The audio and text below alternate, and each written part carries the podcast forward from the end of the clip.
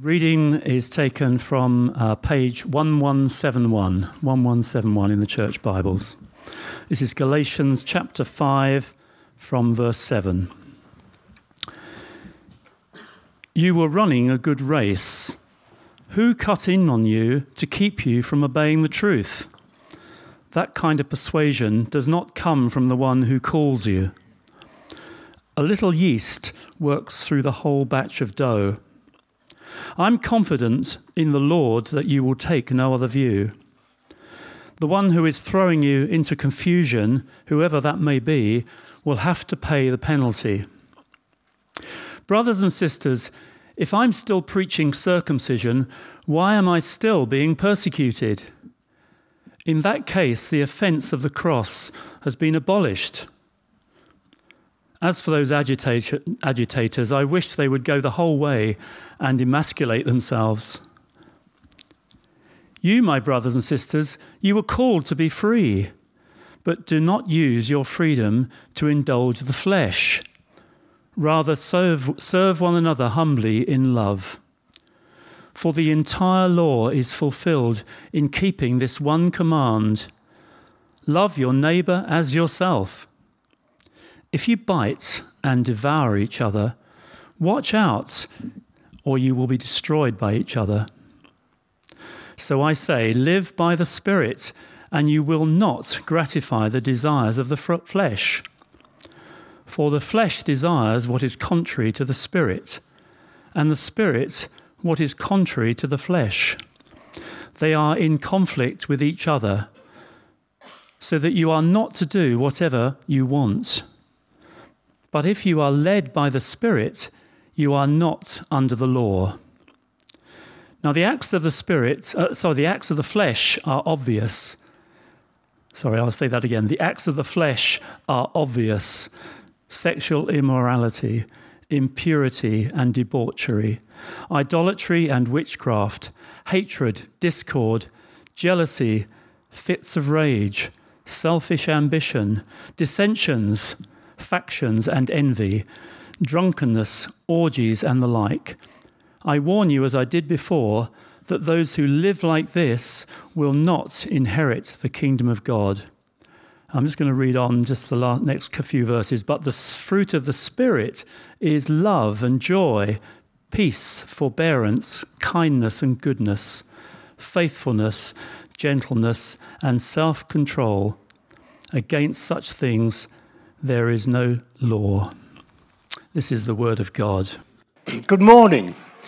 So, this is the uh, passage that we've been asked to uh, consider this morning from this book that we're going through. Those of you who are visitors, um, we're working our way through this letter of Paul to the Galatians Sunday morning on Sunday mornings. Well, preparing for this morning, I found myself recalling an experience that happened uh, to me several years ago. I was leading a holiday group in North Wales. And on one of the days we were there, I decided to take the group and climb Cadair Idris. Some of you, uh, some of you know it there in North Wales, one of the highest peaks in North Wales. Well, we set off, I recall, in pretty decent weather. But as we climbed, the weather turned, uh, I was going to say very Welsh, but um, my, my apologies uh, to our friends. But the mists did close in. Uh, the, uh, the drizzle descended, and the visibility definitely lessened. Well, I was navigating by map and compass. It was the days before ViewRanger and, and so on. And I recall we came to a division or a junction in the paths. And there we met two men, very assured, very persuasive, very convincing, the kind of men who know it all. You've met some of them ladies, I'm sure. Say no more. Well, they pointed us in one direction as very definitely the path to take to the summit.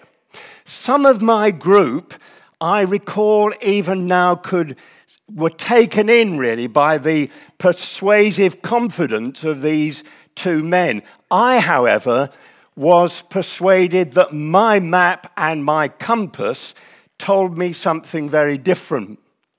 Well, I was the leader of the group. I took responsibility and I called the group to follow me on the path that was contrary to the route that these two self appointed mountain guides had told us to take. The outcome you may be interested in, well, I'm relieved to tell you that I was right. Thanks to map and compass, we reached the summit. But I'm not absolutely sure that the visibility was quite as great as that, uh, as that picture. Well, look, I thought of that experience from several years ago as I came to this passage in Galatians 5. Because what happened to us on Cadair Idris is a picture of what's going on here in the churches of Galatia, in what is now modern Italy. As we've noticed in this series, Paul is facing head on the really menacing issue of certain persuasive, very assured, very convincing Jewish Christians who are confronting the Christians in these churches with a different route to salvation than that that Paul had been preaching. Effectively, uh, to quote his word in chapter 1 and verse 6 effectively to accept a different gospel.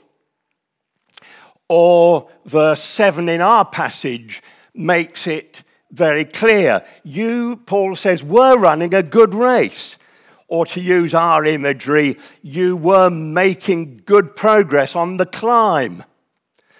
Who cut in to keep you from obeying the truth? And if you've been here on Sunday mornings, you'll know by now what that other route or path was all about. It was to do with add ons, things that you needed to do, or ritual that you needed to observe, or laws and regulations that you needed to keep in order to be right with God, in order to be saved. Add ons. Whereas the path that Paul takes us on has no such add ons. In fact, he says clearly, time and time again, our salvation is entirely down to God's initiative and action. You and I, if we are Christian believers this morning, are saved by grace alone the undeserved, unmerited favor of God through alone the sacrificial work of Christ on the cross and his risen power. Now, I want to get fairly quickly to verse 11, so let me just give a few headings relating to these early verses in our passage from verse 7 to 10. The first point is this that we know that these messengers of an add on gospel were very busy around these early Christian communities. Not just here in the Galatian communities. For example, we know from Paul's letters to the church in Philippi, in northern Greece, sort of across the Aegean Sea from these Galatian communities. These, these heresy missionaries, if you like, were busy there. Philippians 3 2. Watch out, Paul says to them, for those dogs, those evildoers, those mutilators of the flesh, circumcision. The same people were infiltrating the church there in northern Greece as well. Secondly, Paul warns the Galatians, and my friends, he warns us that false views, heresy, can very, very quickly get hold of the allegiance of gullible people. In verse 9, he quotes a proverb look, a little yeast works through the whole batch of dough. And Christian history, even recent history, is littered with fads and wacky teaching that have led many, many people astray. So, thirdly, Paul, with authority and with conviction, assures them, look in verse 8, that such teaching doesn't come from the God of truth. In this letter, as in elsewhere, Paul is really concerned about this issue of truth. Back in chapter 2 and verse 5 and verse 14, he speaks about the truth of the gospel. Really concerned that his readers and us understand that what we are talking about here is true truth, is God's truth. And here in chapter 1 and verse 12, he says that this gospel, his gospel, came by revelation from God. It's God's truth, and alone God is to be trusted for it. And we are called, my friends, to test everything by that truth, which we believe has been embedded in the Bible, in God's Word. So, the frequent call of the New Testament is to watch out, be on your guard, search the scriptures to test the truth of any claim that you're exposed to. Don't be taken in by the latest fad or the most charismatic, persuasive personality. And then, fourthly, Paul is in no doubt that those who undermine the truth and, and authority of the gospel, the true gospel, will be brought to account. In verse 10, he says here, they will have to pay the penalty. But I want us to get quickly to verse 11 and try and get hold of Paul's argument here. Brothers and sisters, if I am still preaching circumcision, why am I still being persecuted? In that case, the offense of the cross has been abolished. Well, what's going on here? What's his point?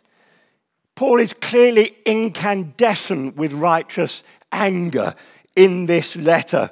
Why so stirred in his spirit? What does he mean by the offense of the cross? Why is the death of Jesus, my friends, that is so precious and significant to we who are Christians, why is it so offensive to our contemporaries as it was then? Well, let me suggest a couple of headings as we move on that you can go away and think about. The first is this the cross challenges our pride. We've seen over these weeks that the true gospel, the truth that I've already said Paul is so passionate about, the true gospel that has been commissioned, that he's been commissioned by the Lord to preach, is that it is in Christ alone that salvation is secured. Paul says it is the Lord Jesus who carried the guilt of our arrogant rebellion against God and our sin. He mentions it here in this letter on various occasions, chapter 1 and verse 4. Christ gave himself for our sins to rescue us from the present evil age. And chapter 3 and verse 13. Christ redeemed us by becoming a curse for us. Do you see his point? God alone, in great love and at huge cost through the sacrifice of the Lord Jesus, he alone has brought about our salvation. That's Paul's gospel in a nutshell.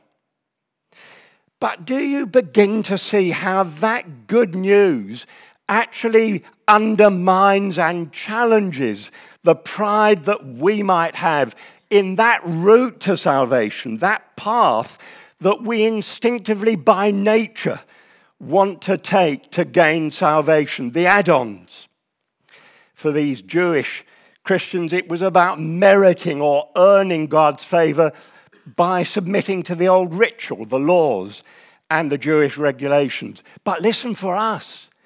For us too, Paul's gospel totally undermines the proud confidence that we have, maybe in our respectability, our good works, our achievements, our tireless effort, or anything that we think in some way just helps to earn and merit our salvation, God looking favorably upon us. Well, just hear what he says again a little earlier in the chapter, in verse 4. You who are trying to be justified by the law, or for us, good works, or merit, or achievement, you have been alienated from Christ. You have fallen away from grace. My friends, you've taken the wrong path. You've been persuaded to go down the wrong route if you think that by your add ons, by your good works, achievement, your respectability, your decency, you make any impression upon the holy righteousness and glory of God we foolishly, very foolishly underestimate the perfection and purity that our holy and awesome God requires from those who would draw near to Him. If you and I think proudly that we can merit or earn or deserve God's salvation, it's as if uh, a simple illustration, it's as if we climb the trundle and plant a flag proudly to say that we've reached the summit of moral achievement, only to be told that it's actually the summit of Everest that is the real goal. Well, I reckon that would deflate your pride and mine, wouldn't it? So Paul says, look, the cross where Jesus died for us that proclaims that we are utterly dependent on the undeserved grace of God for our salvation. That offends our pride. The pride that refuses to go down on its knees and cry out, God, please be merciful to me, a sinner. I plead nothing. I plead nothing but the cross of Jesus, nothing in my hands I bring, simply to your cross I cling. And in verse 11, he puts it round the other way. Look, if in fact we can be saved, well, by circumcision and Jewish regulations in his day, or good works and moral achievement in our day, if we can be saved by earning them, then the offense of the cross has been abolished. It doesn't challenge our proud self reliance, or as he puts it in chapter 2 and verse 21 if righteousness could be gained through the law by earning it, then Christ died for nothing. There's no point in the cross of Jesus and what he did if you and I can earn our salvation and favor with God. But here's the second thing the cross attracts persecution. Verse 11, he says, If I am still preaching circumcision, why am I still being persecuted? Today is, I think, in the church calendar, the International Day of Prayer for the Persecuted Church. So it's quite good, isn't it, to be brought to this point this morning. The reason that Paul says that he's being hounded and persecuted by so many is precisely because the total moral and uh, the total moral and spiritual poverty that is ours before a holy and righteous God. And because that was offensive to his contemporaries and is certainly offensive to ours people will react against you with proud hostility if you name them helpless sinners, wholly dependent for salvation on that free, undeserved, unmerited grace and mercy of God that we rejoice in, that we've sung about, and that we proclaim. You know, this message of Jesus laying down his life in place of sinners hasn't been popular through the centuries. And the preacher or the plain, honest witness of any Christian, you or anyone else, will attract hostility and even persecution. It will. If you are true to this gospel and name it as it is, it will bring a response of hostility because it offends people's pride. And we who preach, and all of us as we witness, must beware of simply telling our hearers what they want to hear just to be popular, rather than, like the apostle, having the courage to speak the truth. Later on in the letter, in chapter 6 and verse 12, he speaks of those who avoid being persecuted for the cross of Christ. Now, my friends, we're at the juncture of the two paths. What about you? What about me? Here's the point where we can either say that we've been persuaded, we've been taken in by those who say that when we stand before God on the day of judgment, we'll be able to say, Well, I was nice, I was kind, I was a decent sort of person, I was respectable, a good citizen. Well, my friend, if you think that, you've gone the wrong route. You've been taken in by the wrong voices.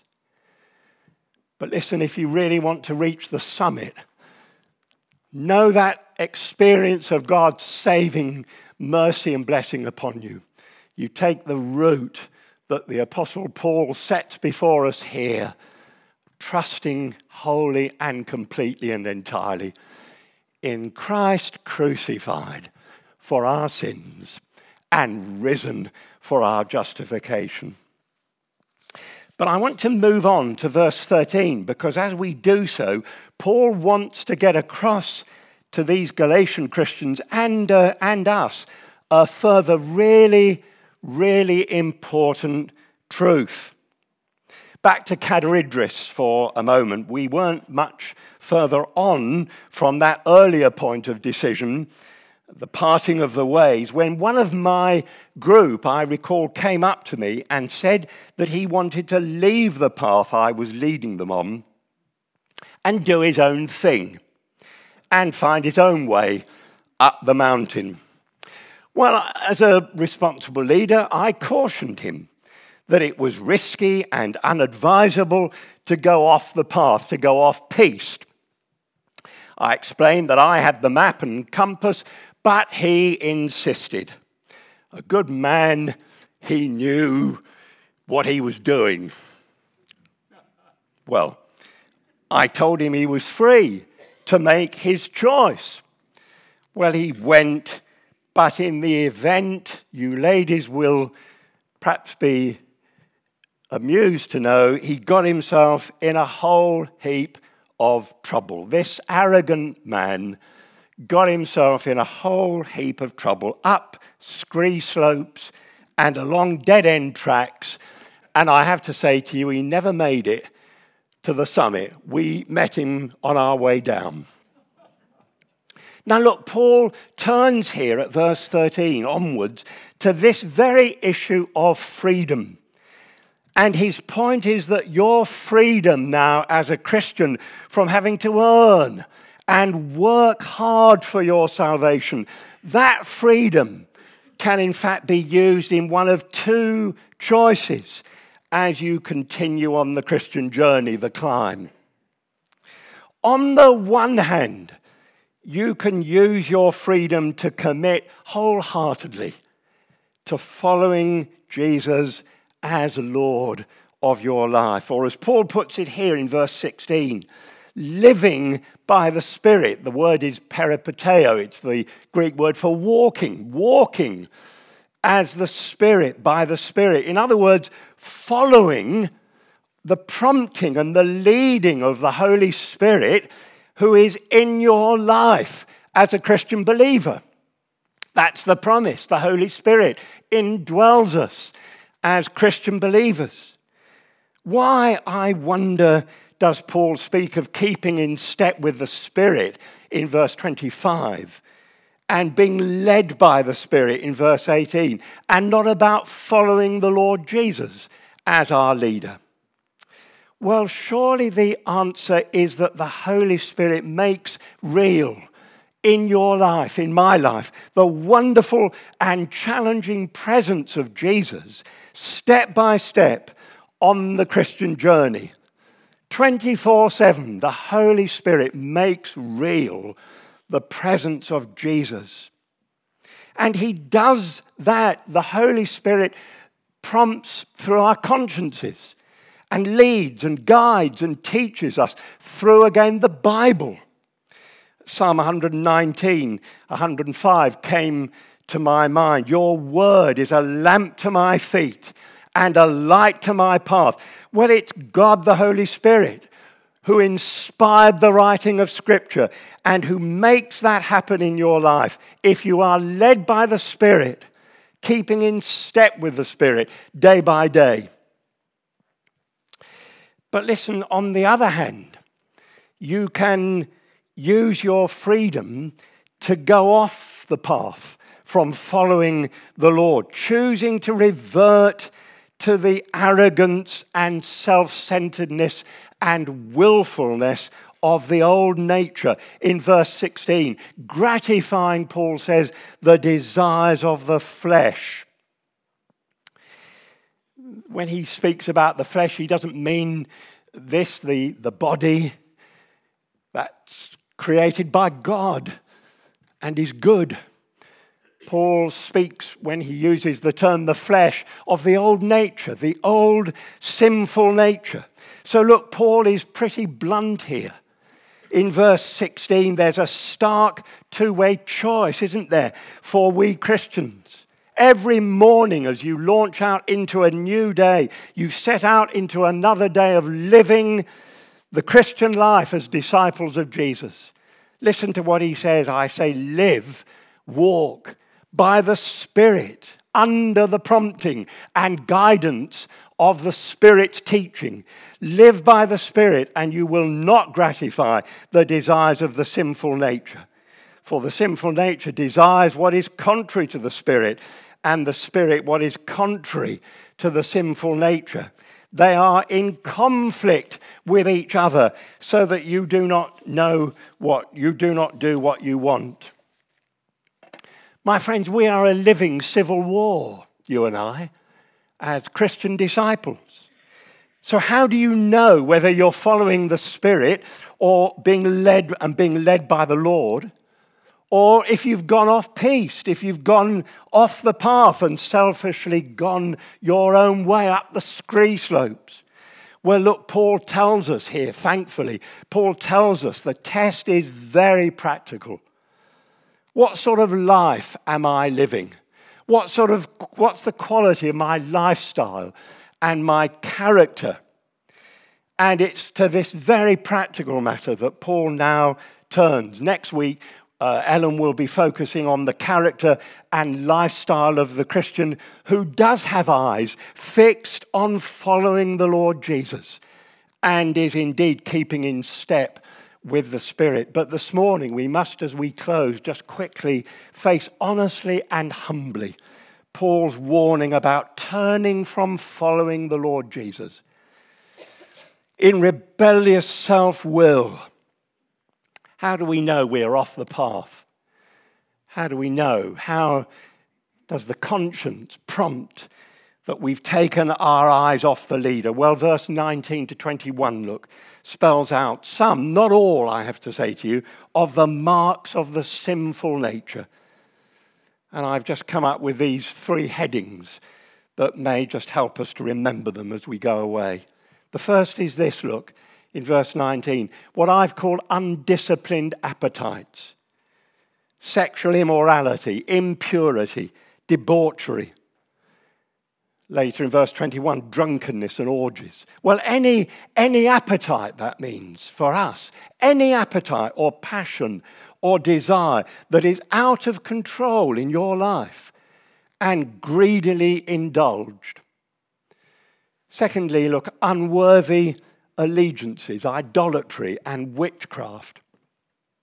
Any loyalty, in other words, that deflects you from absolute primary loyalty to Jesus as Lord.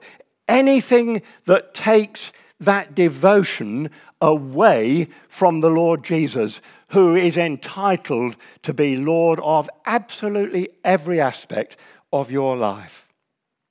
And then, thirdly, look, unloving relationships hatred, discord, jealousy, fits of rage, selfish ambition, dissensions, factions, and envy any signs of the self centeredness that works against the love of which he speaks here, we haven't time to look into, but maybe Ellen will pick it up in that great uh, uh, uh, few verses later.